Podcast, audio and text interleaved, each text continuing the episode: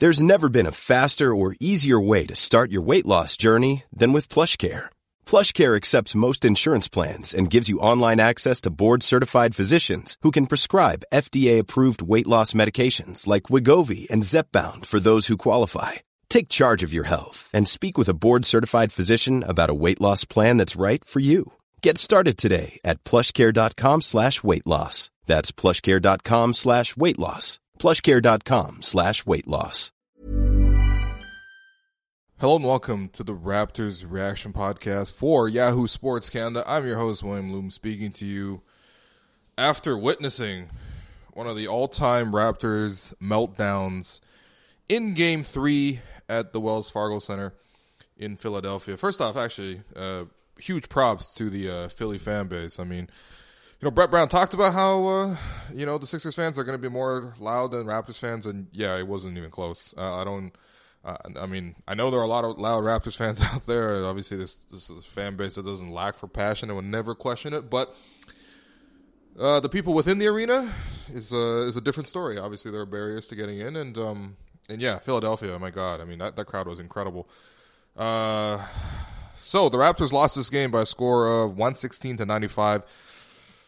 But you know, really, it's uh, the score doesn't really say anything about the game. Really, like what the Raptors really lost in this game was their dignity. They lost their composure, and and look, uh, there's going to be some rational basketball analysis at the end of this. Uh, there will be at the, at the at the end of this podcast, but I need at least like five to ten minutes just to sort of emotionally unpack what went on. And it sounds dramatic, but it's not. It's I promise you, it's not dramatic. This is this was bad. This was really, really bad. I don't want to sound like that Stephen A. Smith gif, but like that's this is really what it was. It was, it was really bad. The Raptors. I mean, they they were just they looked incompetent. And again, they just the only way to describe it is that the Raptors mentally folded, right? Uh, and and you know, forget all the basketball stuff for a minute. Just if you just look at it on paper, this same feeling of humiliation, like this every single year, the Raptors have to go into the playoffs, regardless of the roster, and get humiliated. Right? Like you just you look back on the previous years, and it's like the same pattern. Like I, I know, look, the series obviously isn't over. It's only two one. I obviously you know you don't have to tell me that. Obviously, the Raptors have enough talent. I still believe the Raptors will win this series. I picked the Raptors in seven because I knew it was going to be a very tough series. Um, and you know, honestly, if the Raptors win the series, it probably will be have to be in seven. I, I, don't see it happening in six games whatsoever, based on the way the Sixers are playing. But um, you know, you know, having said all that, right? Having, obviously, it's just two one. This is not like the Raptors got you know demolished by LeBron or whatever. But at the same time, this is the same feeling. This is a very familiar feeling. I know this feeling very well. I've I've had it many times. I know Raptors fans have had this many many times, and um, yeah, I mean it. It's it's just sheer humiliation. Like you're just on national television, you're watching this team, you're you're buying into all these narratives, and it's not even buying into narratives so much as you're buying into what you see throughout the course of the year, based on all the rational things that happen to this team, based on the actual tangible changes to the head coach, to the players, to the way they play, everything like that. Um, you know, based on all of that, uh, you, you you believe that the Raptors are a different team. The Raptors are not facing LeBron anymore. It's you know, it's the Sixers are very good. They're very talented. They got four guys who are kind of all stars. Really, one guy who's incredible. Another guy, Jimmy Butler, who's very good. Ben Simmons and, and Tobias Harris are selective talents, but you know, and, and Redick can also do some things as well. But like, you know, this is not LeBron, and you just you you you you put all these reasons before you, and you just think this is this is an entirely different team. And um, and yeah, it's the same sort of humiliation. Like it's it's Joel Embiid doing a windmill dunk on a bad knee, which is basically his equivalent of LeBron taking a sip courtside of beer, or LeBron, you know, taking those little fadeaway jumpers just for fun, or you know, LeBron spinning the ball in Sarge's face. I mean, it, it happens every single year. The Raptors are back in the same spot. And again, I, I know it's only 2 1, but this feeling, I know this exact feeling. I know it so well the Raptors just got embarrassed, and I, am curious to see if the Raptors can bounce back from this. Um, you know, Game Four is going to be very telling, but holy crap, this was bad. This was this was such a bad performance, and it has all the and, and the reason I know it's familiar because it has all the you know the the markings of a bad Raptors performance in the playoffs, right? Because you know you get Kyle Lowry passing up shots. You know I don't want to put this on Kyle. I think Kyle needed to do more today, and he didn't. Um, and he was very bad, and he admitted that he needs to do a lot better. But uh, when you see Kyle Lowry passing up shots, when you see Kyle Lowry, even when he does get shots, just completely flub them miss open threes, get blocked, things like this. You know, it's bad. It's bad. And again, I, I, I don't, I don't want to question Kyle because he is the heart and soul of this team. But if the heart and soul of this team gets punked in this way, like, how do the rest of the guys respond to that? Like, seriously, how do the rest of the guys respond to that? Because look, you look on the bench. The bench is just bad. Like every single player on the bench comes in and gives you negative performances. Every single one, every single game. And you know, it's just really on you know Kawhi and Pascal. I wrote after game. Uh, I wrote after game two that the Raptors can't afford more bad games from Pascal. And this wasn't necessarily a bad game. Like he had an okay game, but honestly, at this point, the Raptors need Pascal to be spectacular because the rest of the team just just can't do anything. And you look at guys like Marcus Gasol. I mean, he just didn't. I mean, he was he he was more he was worse than Kyle Lowry in terms of passing up shots. Like worse than Kyle Lowry in terms of passing up shots. He would get into the post against Tobias Harris and not be able to score. Like in one on one coverage. You know, a lot of times the, the, Sixers would double, but sometimes they would just go, you know what, let's actually see if you can score. He couldn't. He can't. He can't. Uh, one thing I have a, a bit of a pet peeve with Marcus Gasol. Why doesn't he use the glass? Like, uh, why is every single shot a turnaround jumper? Like, every he's within three feet, he'll take a jumper. Like, really, you can't just put up against the glass. But regardless, just Gasol not being there, Kyle not being there, Danny even he he did his thing, but you know he's he's a role player. What what else do you want him to do? Giving 13 points is is pretty good from from Danny Green, and he hit three threes early on to keep the Raptors in it. Um, but it's just it's just so bad watching this team and and capitulate in this way. It's and quite on it's embarrassing. It's it's embarrassing to everybody. Like it's you know you can't just go online anymore. Like you can't go on Twitter. You can't go on Reddit. You can't go wherever you know basketball is discussed. Really, you can't really be out there. You know, as a Raptor fan, I'm, I'm hopping in an Uber to get home from the arena after watching this thing live, which was uh, you know just a glorious experience. But um, yeah, you hop in the Uber and like the Uber driver is like a Sixer fan. He's like, "Yeah, so how was the game tonight?" And I'm just like, "Look, man, this is the last thing I want to talk about. Literally the last thing I want to talk about. I don't want to relive that." But um, but yeah, the Raptors just got smoked, and, and again, they they just they completely fell apart. Um, you know, and, and, to be honest, I haven't even described the worst part about this loss is that, of course, this is not just the same old Raptors team of old, right?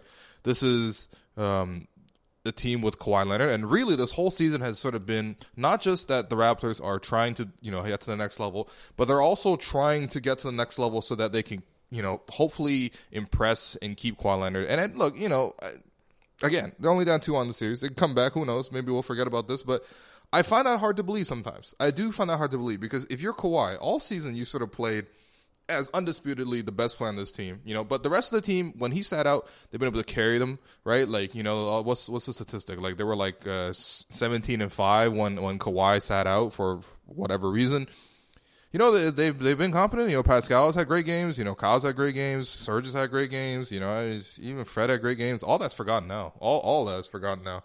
Can't believe I'm even saying Fred had a good game. I mean, Fred. It's it's almost hard to believe that he could ever have a good game based on the way he played tonight. I mean, it was, you know, he went from um, that 0.0 assist performance in game two in 18 minutes, and somehow got even worse in this game. So I'll touch on that in a second. But um, but yeah, going back to the, the, the Kawhi point, right? Like so much of the season is about proving to Kawhi that the Raptors should, you know, be a worthy place for him to resign. It's a competitive team; they can get to where they need to go. They have all these players on the roster, and on paper, it looks great. I mean, if you look at this game, for example, Kawhi, and uh, towards the end of the third quarter, the Raptors are down like 15, 16 points, and Kawhi just looks at the situation and goes, "You know what? I got to step up as a leader, and I'm going to give my team a boost." And so there's one play I distinctly remember him. You know he he you know he's dribbling the ball up top. He's directing traffic. He's clearing this lane so danny green can space the floor properly going from the right to the left corner. Everyone's spaced out. He's going one-on-one. He's going to attack and pick and roll. He's going to shoot He did a great job of that. I mean, he hit like a pull up jumper, a three, another one where he's going one on three and he sort of fades like MJ and hits that jumper. And then he makes a great defensive play. And then all of a sudden the Raptors go on a two on one break and Kawhi throws it up to Pascal for a dunk. And it just, it honestly looked, it looked like Kawhi was to at least keep the Raptors in the game. At that point, the Raptors were through three quarters, they were still, you know, they were still in the game. It was like a, it was an eight point game after uh, after three quarters, and the Raptors actually won the third quarter. And so all of a sudden, Sixers were doing all these things. They were rolling. Raptors only down eight because of Kawhi, and uh, Nick Nurse goes to the bench and says, "Look, listen, I need to guy two minutes of rest, two minutes of rest for Kawhi Leonard. He just did us this great thing, this great favor. He just brought us back into the game." Just give him two minutes, and and you know it. I don't even want to blame. There's nothing really to even blame Nick Nurse on because he brought in all the guys you want. If if Kawhi's out of the game, okay, so I expect Kyle to be in the game. I expect Marcus Gasol to be in the game. I expect Pascal to be in the game. All three of them are in the game, right? They were in there with Fred and and uh, and um, and and Norm. But I mean, whatever, right? They were in the game. There's no who else you want them to play. There's those are literally all the options that you could possibly play in that situation.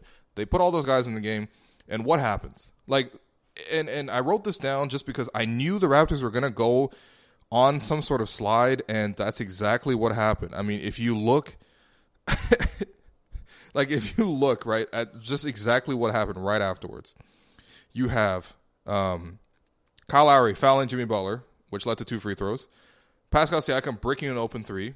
Kyle Lowry then goes for a step back two off a broken possession, bricks that. Um, on the ensuing possession, Joel Embiid hits a three right in Gasol's face. Then Norman Powell ends up settling for a bad jumper, pull up two. Um, late shot clock, Raptors couldn't get any offense going. Next play, Pascal Siakam goes to the rim, gets completely swallowed up by Joel Embiid at the basket. And then on the play, Embiid's trying to run back, and then, uh, you know, Pascal, very out of character, intentionally trips Joel Embiid. That gets reviewed. That's a flagrant one. They get two free throws out of it. And Embiid hits both free throws. And on that possession, because they get the ball back, Jimmy Butler drives straight past Marc Gasol as if he was a statue and goes in for a layup. And at that point, the crowd is going nuts. It's been like a minute 30, and Nick Nurse has to call timeout and bring Kawhi back into the game. That's that's what that's the worst part about this, right? Because the stakes are not just the Raptors, like for this season, it's for this season and beyond right? And and and if you're Kawhi Leonard and you're sitting on the bench and you're watching this, you're saying, "Wow." like what what else can I possibly do? Is you can't ask him to play 48 minutes. You know, you can't ask him to play 48 minutes and give you like, you know, that type of production. You can't ask him to score 60 points or something. Like that's that's unreasonable. You can't ask him to single-handedly beat out four All-Stars and that's basically the situation going on right now. And so, I mean, again, I don't want to look at the free agency; it's a little too far out for that. But I mean, at the same time, if you're Kawhi, this this type of game has to stick with you. And if you look at the numbers throughout the series, this is according to Micah Adams of uh, I believe uh, yeah ESPN, no NBA.com. Sorry. Raptors offensive rating for the series with Kawhi on the floor, one ten point seven. That's really good. That's a really good offense. The Raptors are basically around that rate for the regular season. That's a good offense, uh, an elite offense, even especially in the playoffs. Right, that's with Kawhi on the floor in three games, 111. Shout out Eastmall. With Kawhi off the floor for this series, the Raptors' offensive rating is 54.1. Okay, so maybe some people aren't familiar with offensive rating. So um, think of it as like uh, approximately equivalent to like points per 100 possessions. So uh, like usually like 100 is about like 105 is about average. Um, like anything 100 or less, like between like 90 and 100 is pretty bad. Anything under 90 is like horrendously like Chicago Bulls towards the end of the season playing offense through Robin Lopez level bad or New York Knicks tanking level bad. Raptors without Kawhi on the floor in the playoffs or in this series at 54.3. So or says 54.1 it's it's it's bad, man. It's bad. I, honestly, like we had two off days after this. Raptors got to sink and just sit in this. Just sit in this embarrassment. Raptors not even practicing tomorrow, by the way. Not no practice, nothing. I mean, I, honestly, I could see the argument for no practice, but at the same time, I'd be pissed off as hell. As a player, as a coach, as an organization, I'd try to get back in the gym, try to f- do everything possible to avoid getting embarrassed like this. No practice. All right, whatever. It is what it is, right? Um, in terms of the actual basketball analysis, so uh, first off, I think you got to give Nick, uh, Brett Brown a lot of credit for the way he anticipated the Raptors' adjustments, right? Because obviously, you know, it's been discussed at nauseum now, but in Game Two, Brett Brown changes up the defensive matchups by going with Joel Embiid on Pascal Siakam, Ben Simmons on Kawhi Leonard, and then Tobias Harris on Marc Gasol, and also Jimmy Butler on Kyle Lowry. But uh, and of course, that worked really well. Raptors only scored like 89 points, right? Um, so the Raptors spent all this time. They talk about adjustments, adjustments, adjustments, whatever. Brett Brown starts game three with the same matchups he had in game one. So the Raptors are completely out of sorts. They probably came up with a game plan. All right, so the Tobias is going to be on and on Gasol, so we're going to get Gasol in the ball in the post like this, and then everyone's going to do this. We're going to have a whole plan.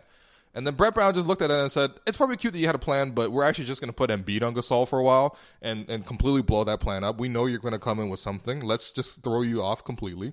And for the rest of the game, you know, he went back to his game two matchups. You know, he had Embiid on and Pascal, and that really didn't work out, and, and for the Raptors and, and, things like this. But you know, it, it just put the Raptors in a hole early. It sort of got the crowd engaged again. Like I said, the Philly crowd, incredible, just an incredible crowd. They reacted after everything. Super loud in there. Um, and you know the Raptors were kind of in a dogfight early on. Like defensively, they just weren't quite there. Um, the Sixers scored 64 points by halftime, and even offensively, I mean, uh, it's just you know the Raptors bench just wasn't quite there. I mean, you know, Nick Nurse did all the things you kind of expected him to do. Like he was like, all right, so I'm gonna mostly try to match you know Embiid's minutes with Gasol, and you know he took Gasol early in the game there was still a short stretch of you know Ibaka on Embiid, but somehow that's sometimes that's just kind of unavoidable. For the most part, though, he tried to keep Gasol and Embiid. However, Embiid was a completely different you know factor in this game, completely different, right? Like oh, I've, I've, I've written this a couple times, but over the last uh, what eight times they met, Embiid never had more than 16 points against Marcus Gasol. Embiid had double that tonight, uh, 33, more than double really.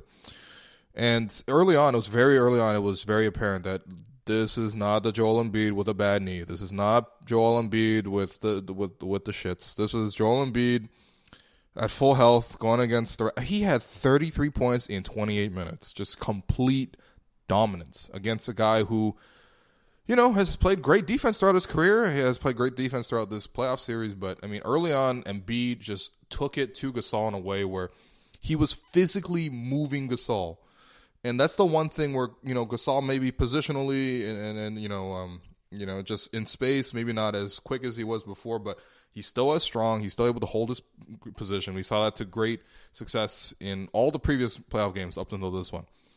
But Embiid was literally just moving that man and putting him right under the basket, donking. It was it was bad. And then Embiid also had the jumper going as well. When Embiid had what three or four from three got to the free throw line. I mean, eh, you know, the uh, first basically interaction in the game. Mark, I, I thought he got ball, uh, but of course I was also sitting, you know, in the in the media gondola in um, in Philly, which is honestly it's like the sprite zone, so couldn't exactly see. Uh, but on the replays, it looked like you know Gasol had swiped down and got the ball. Whatever. So Embiid got that call, but just throughout the night, Embiid kept getting Gasol to to jump. Sort of even Gasol was out of character. And again, they man had 33 points in 28 minutes. That's insane. And so with Embiid going, uh, the Sixers' entire offense was going because everything else for the Sixers is kind of the same. Like you know, Redick having 15 points is whatever. Ben Simmons having 10 points is whatever. You know, Tobias Harris hasn't really been a factor in this series, really, but 13 points for him is kind of usual. And and you know, it was just it was just Embiid going. And again, it's not just Embiid going, but I think the Sixers also figured out that hey, look, listen, if we put Embiid in pick and roll, I think he's going to have an advantage against a guy like Gasol, especially when you pair that pick and roll with a guy like Butler, who was very, very good tonight. I mean, it's funny because I, I, I thought throughout the game I was like, man, Jimmy Butler keeps going for these kill shots, these random pull up threes to try to just bury the Raptors, and he kept missing those. And I was thinking, wow, Jimmy's not having a very efficient night. Look at the box score now. Jimmy Butler had 22 points on 9 of 15 shooting with nine rebounds and nine assists, with three steals as well. And and him working pick and roll with Joel Embiid was just just just carve the Raptors apart. Like the Raptors kind of they didn't have a good solution for it. You know, Jimmy um, Jimmy's had a pretty good series, game one aside. Um, you know, a lot of that has been him hitting contested shots over Danny Green, whatever. But there's only so many things Danny Green can do defensively against Jimmy Butler. Uh, he's a great player. He's going to get his shots off. There's only so many things Pascal Siakam can do against Jimmy Butler. He's going to get his shots off. And honestly, especially when they put him in pick and roll, I don't even know what you expect to do because Joel Embiid can get whatever he wants on his own. At least tonight it could. And if, you, if that's the case going forward, the Raptors are uh, they're kind of dead in the water to me. But but uh, but yeah, I mean Jimmy Butler was was was great in that series. He was just he, he's, he's he's he's sorry, he was great in that game. And um, yeah, the Raptors, you know, defensively just weren't fully in it. Third quarter, the Raptors eh, turned it on a little bit, but mostly it was that that that, that Kawhi push that really helped them get to a point where it seemed like okay, maybe the Raptors steal this game. Who knows? You know, they kind of compose themselves. But again, in the fourth quarter, I'm like, my God, the offense was just completely stuck in the mud. It felt like the Raptors were stuck on like 84 points for like seven minutes straight. And it wasn't even just like the Raptors were, were you know, not able to score. Like they, they just broke their offense. Like some of it was, you know, Kawhi deciding, look, the rest of those guys don't have it tonight, whatever, right? But some of it was like, they would run a nice action, and then Marcus will have an open shot, and then he'll be like, "No, but I'll swing it." And I was like, "What are you doing? Shoot that ball!" Or like Kyle had the ball, and I'd be like, "Oh, oh, Kyle, you're gonna shoot the ball." Nope, he's gonna swing it. And even when he did shoot, he was gonna miss. So, what are you gonna do? What are you gonna do? And again, the Raptors were just missing. Sixers go the other way. It was like a three on one fast break every single time.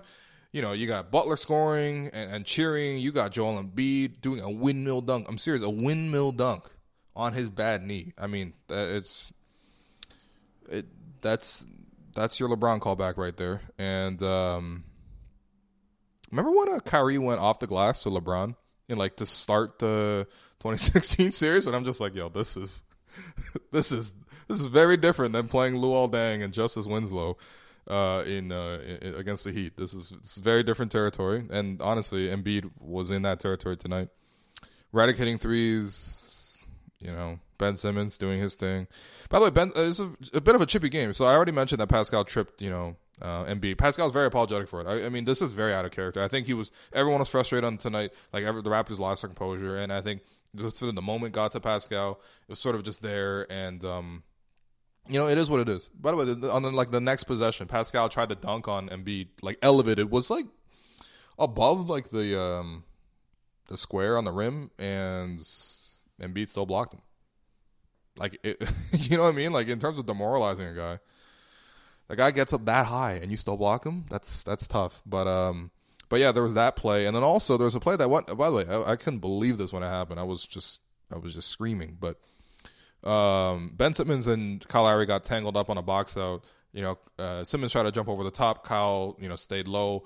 Uh, and you know Simmons sort of fell over him, and then the two kind of fell on each other. But then Kyle was trying to run away from the play, and uh, Simmons elbowed him right in the dick. And um, yeah, there was no call. I mean, Kyle just laid on the floor there for a while, as he would be after such a scenario.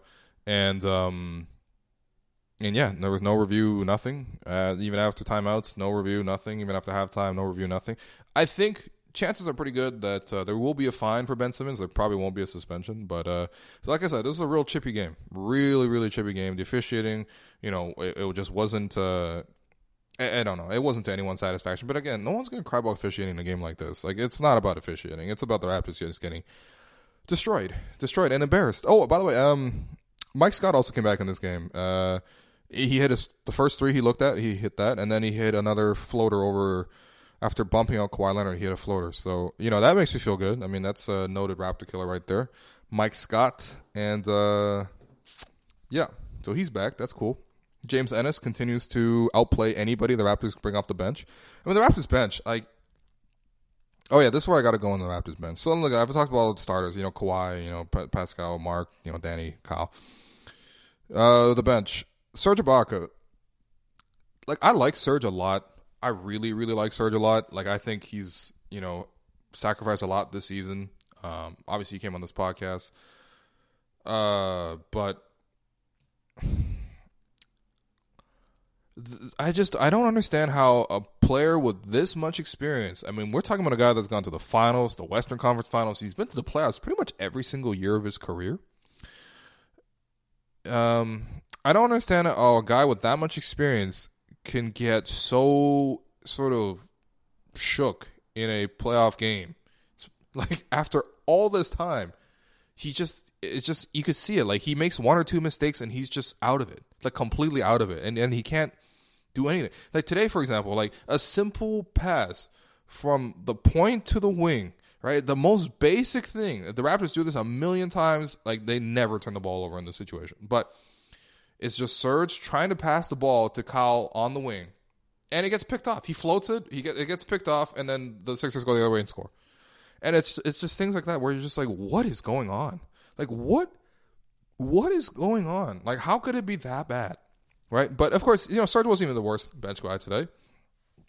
The worst bench guy today was Fred VanVleet, who had one point that was off a technical free throw. Um, forget what the tech was. Oh yeah, Ben Simmons uh, did a he he did the KG move by blocking a jumper after the whistle. I was after the, third quarter whistle. Um, you know, Pascal Siakam tried to, took a three after the whistle, as, as most players do. Simmons hung, hung, around and blocked it, as most players do. And normally it's just whatever, it's fine, right? It's kind of accepted now. That's part of the NBA. Nope, Simmons got a tech for it. So I was like, oh, this is great. This is great. The Raptors are going to cut the lead back down to seven after you know Pascal has a free throw. This is going to be great. Or after Fred hits a free throw, it's going to be great.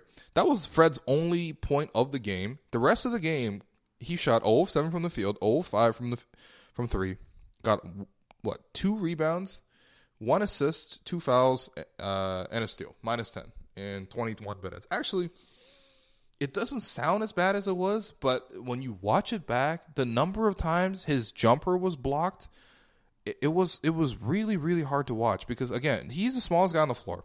He's smaller than Kyle. He's even smaller than JJ Redick. He's just trying to take a regular jump shot, like a regular catch and shoot jumper, and he'll just get blocked by guys like James Ennis, by guys like Tobias Harris, like by basically anybody. Like he can't get any separation whatsoever. And if he does that, whatever, it doesn't matter. He's gonna get blocked. And then, you know, when he does get his open shots off, he's missing. Now I can attest that Fred, as just as a pure shooter on this team, pretty good. Like pretty good. Like when you watch him warm up and stuff, and I know I'm talking about warm ups or whatever, he's very, very good. He's got good rotation, rotation on the ball. He's, you can hit it from beyond the three point arc. He's got good he's a good shooter. In the playoffs, though, he has not been a good shooter whatsoever. And I don't know if it's the pressure getting to him. I don't know if he's rushing his shots because he's playing against bigger players, but it's bad. We talk. We always talk about bigs who are what too defensively slow to play in the playoffs. Um, you, I don't know why we don't talk enough about guards who are a little bit too small to succeed in the playoffs. Fred might be too small to succeed in the playoffs because it's tough. It's tough watching him in the two one guard matchup. The Raptors are just bleeding offensive rebounds like crazy, and it's weird because you always see like the final. Like for example, I thought the Raptors got you know destroyed in Game Two in the glass too, but the Raptors had the same number of offensive rebounds nine as the Sixers. And today, you know, you look at it, it's Sixers won nine to eight, but it's like the second chance points kind of thing is just.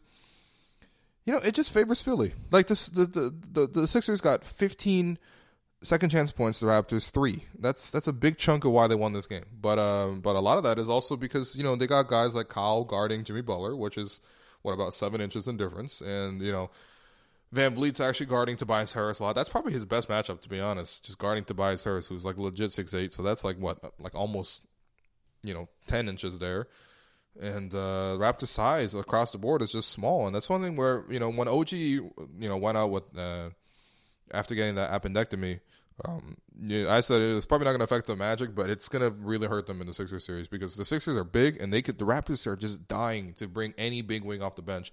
Like Norman Powell at six four is playing small forward against a team that's like massive.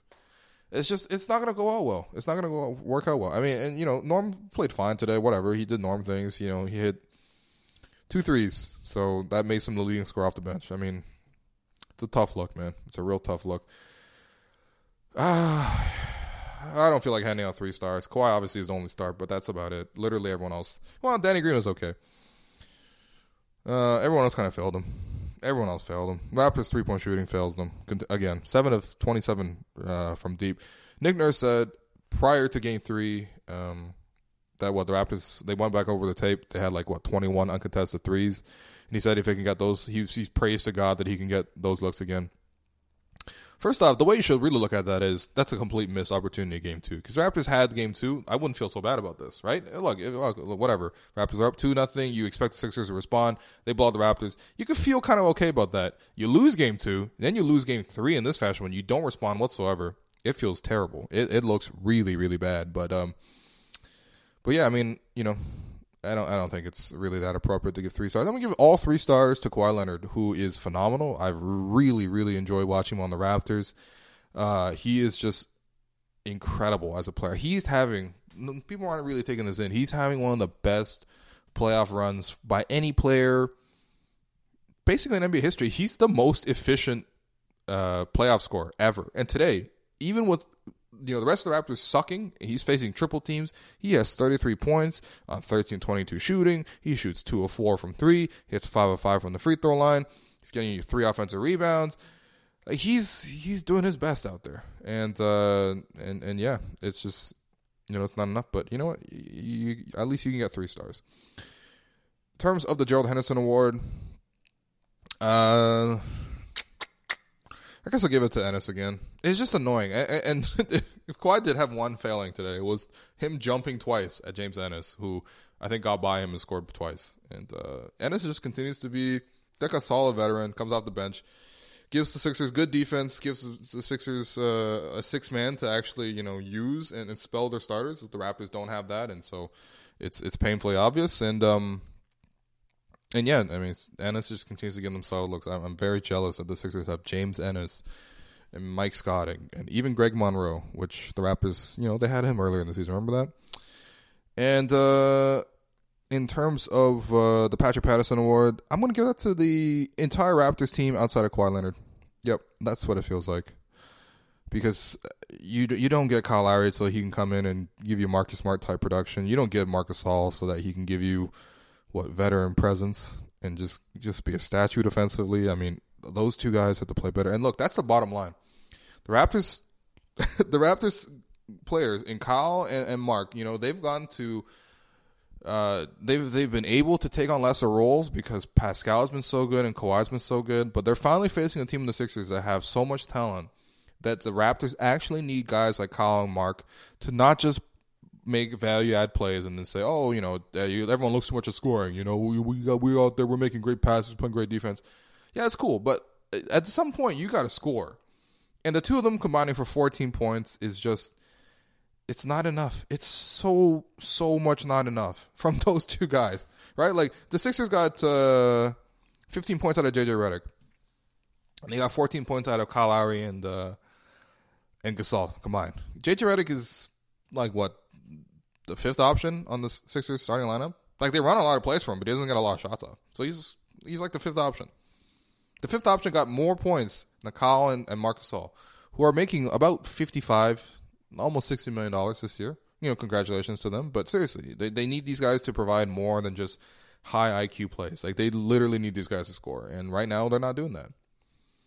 And and, and Gasol's got it. I mean, Gasol's got Tobias Harris on him sometimes, and he can't do anything with it. So it's tough. It's a tough look. It's a tough look, and uh, yeah, I mean, so the Raptors have what? There's like two days off, and then they play Game Four. So there's gonna be a lot of wallowing between now and then. Hopefully, you know, we can sort of step back and from the sort of just the carnage and sort of uh, sort of assess the situation rationally. But in the meantime, you just kind of have to soak in it. You just have to soak in it. It, it. it just it feels really bad. The Raptors should be different from this. I mean, every year the Raptors, you know, you know what I mean. Like this is why teams. This is why people clown the Raptors. By the way and I know people get very sensitive because they're in a, no one likes being clowned, right?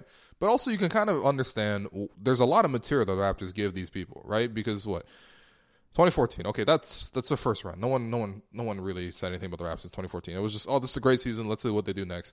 2015, they come back. They are the higher seed. They have home court advantage, uh, and then they get swept by Washington. That's really bad. That's that's really really bad. And that's when the stats first come out of like people tweeting out like you know basketball reference, and it's like, oh yeah, the the worst true shooting percentages in the NBA playoffs are Kyle Lowry, DeMar DeRozan, and like I think Lou Williams was on that list at, at one point. And I was like, oh, those are the Raptors' three top scorers. Okay, cool. So th- that that's that that's they're all on that list. That's cool. Then the Raptors are like, you know what? We're gonna reshape the team. We're gonna bring in star free agent DeMarre Carroll, who was very in, in, demand at the time. I think Detroit also really him. In retrospect, Detroit wanting a free agent that badly means you should not sign him. But, you know, whatever. So they get DeMarre Carroll. Then they get Cory Joseph. And they get, what, Bismack Biyombo, They get Luis Scola. And they kind of remake this team. They're like a little bit more veteran savvy. Everything works out greater. You know, DeMar takes a big step in his development. Kyle sort of becomes a better three point shooter. You know, also that svelte season. And it was like, all right, we're back. We're Raptors. And they go to seven games against Indiana. It was not pretty, but at least they won. Okay, so you can't fully sign in them, although they had some really bad moments. Like Ian Mahinmi was scoring 25 points. That that that really happened. Uh, and then they go seven games against the Heat. The Heat had like four good players, maybe, and no, no stars, nothing, just four good players. You know, Hassan Whiteside gets hurt.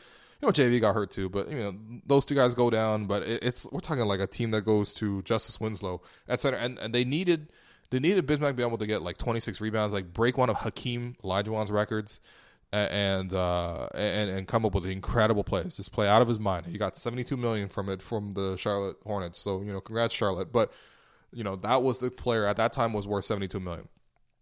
So they got in seven games, and then you know they get destroyed by Cleveland, just destroyed. But you know at the end they they made it six games. You know Cleveland was hung over as hell in Game Three. They lost it. Game Four was kind of a dogfight. Raptors win. At 2 2, by the way, reminder LeBron says, uh, Oh, yeah, by the way, I've been in many adverse situations in my life. This is not one of them. And then he proceeded to beat the Raptors by about 50 combined points in games, you know, five and six. Game six, you know, Raptors getting destroyed. But at the end, the Raptors fans, you know, we're in the conference finals. People are clapping. It's great. That was the year, by the way, where the CBS tweeted out a poll and said, you know, who's going to win, uh, who's going to advance in the finals or something like that. And they picked four teams, and the fourth the fourth team wasn't the Raptors. It said other, and it was like we the other kind of season. And so the Raptors won six games, and it was it was valiant. They, they fought valiantly, whatever, right? And they lost to the eventual champions, right? And there's no shame in that whatsoever. Um. And LeBron was even saying, you know, like, oh look, look at these fans, like they're they're they're, cheering so hard, even though they they've lost they lost the series by 100 points or whatever. The next season, the Raptors come back, they're like, you know what? We got to get even better. We got to get real defensive players who can maybe make LeBron think twice. Let's get Serge Ibaka, who at the time was a highly sought after player and you know had a great defensive reputation, and PJ Tucker, who was again just a very good defender. Raptors, oh, we're very different. We're playing defense. The Raptors are like third in defensive rating after the All Star break, right? They go to Milwaukee, they lose game one it's like oh my god this is this is so bad. The raptors need six games and basically a, a, miracle from norman powell to get past that series. But okay fine whatever. They got past Giannis whatever. Okay let's let's let's see what they do against cleveland. They get swept. They get swept so badly. And you know the raptors had sworn they were different. They weren't different. And then the year after that after getting swept they say okay look it's a culture change. We're going to go young. We're going to get this bench. And most importantly we're going to play this different style of offense that's going to be about team basketball because the reason we lost to Cleveland was because we couldn't hit any threes. I think the Raptors got outscored like something like I don't know, 93 to like 30 in, in threes or something like that. It was it was hilariously lopsided. So, you know, you know, they come back in 2018 they what, they win 59 games. It's a record. It's a record season. They got the bench mob. DeMar gets All NBA. Dwane Casey gets Coach of the Year and they even, they even go up two nothing against the Wizards. And even though they lost games three and four, that that first round series it felt fine. It was like whatever. Okay, so Washington's kind of they at least they got talent. They're not really a respectable team, but they got talent. Their talent played well, and the Raptors just needed a couple extra games to beat them. It's fine.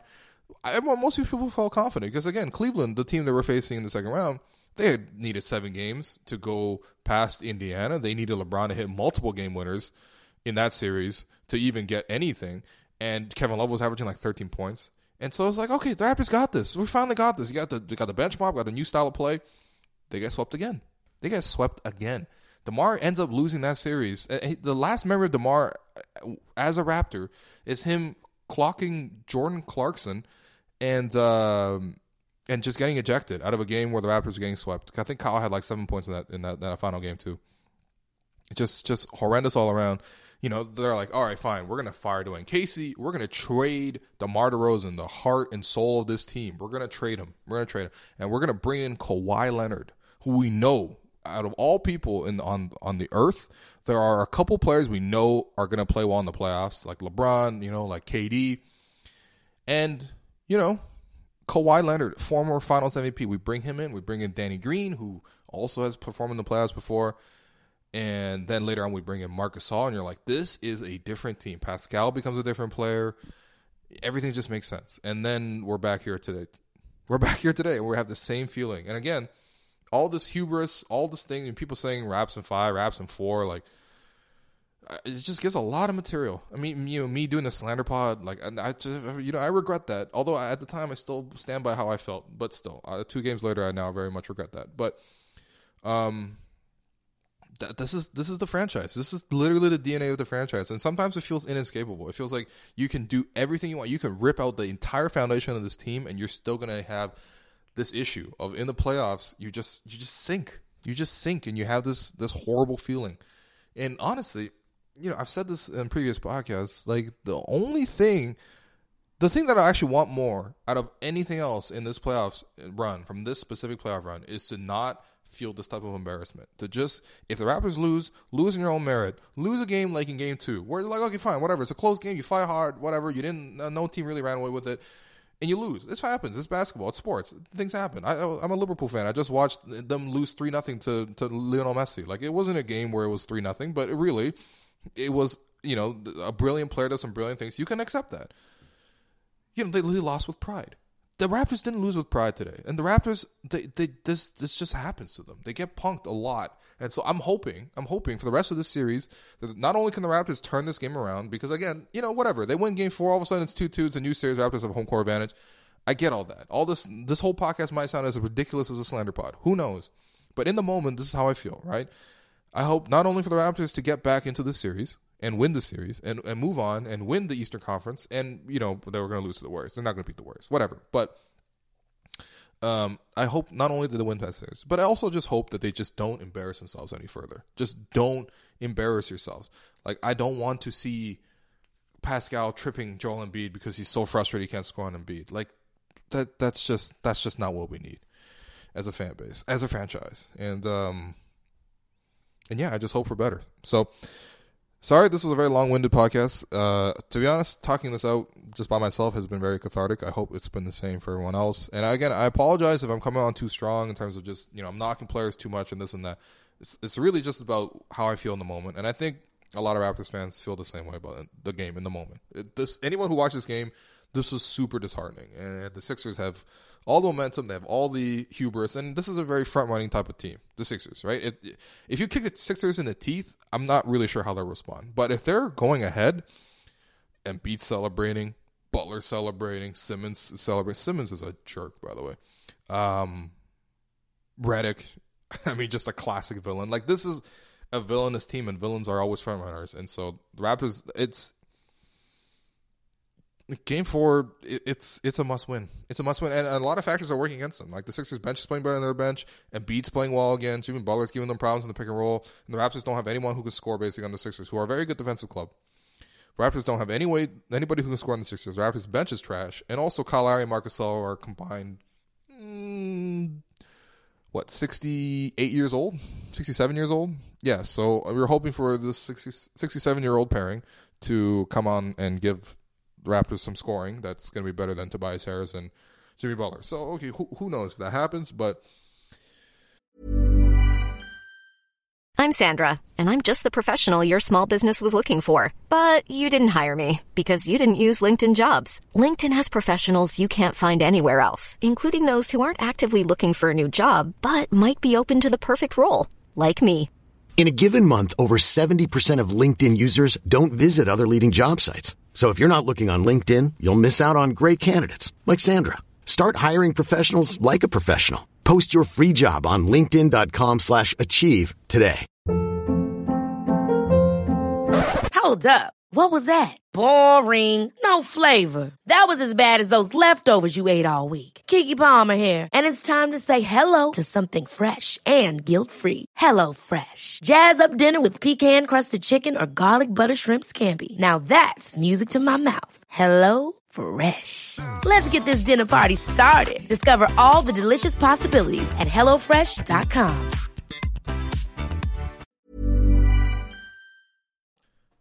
But uh, that's that's the spot the Raptors are in. So thanks everyone for listening. Um, you know, hopefully the next one won't be as uh, despondent and as angry. But uh, you know, that's really up to the Raptors. So thanks again to everyone for listening, and uh, I'll be back. Actually, I'll be back tomorrow with the podcast, sort of just to you know probably talk to someone a little bit more calm and level headed than me about sort of where the Raptors are right now. But uh, but yeah, thanks everyone for listening. I'll be back tomorrow. This is bad. This is really bad.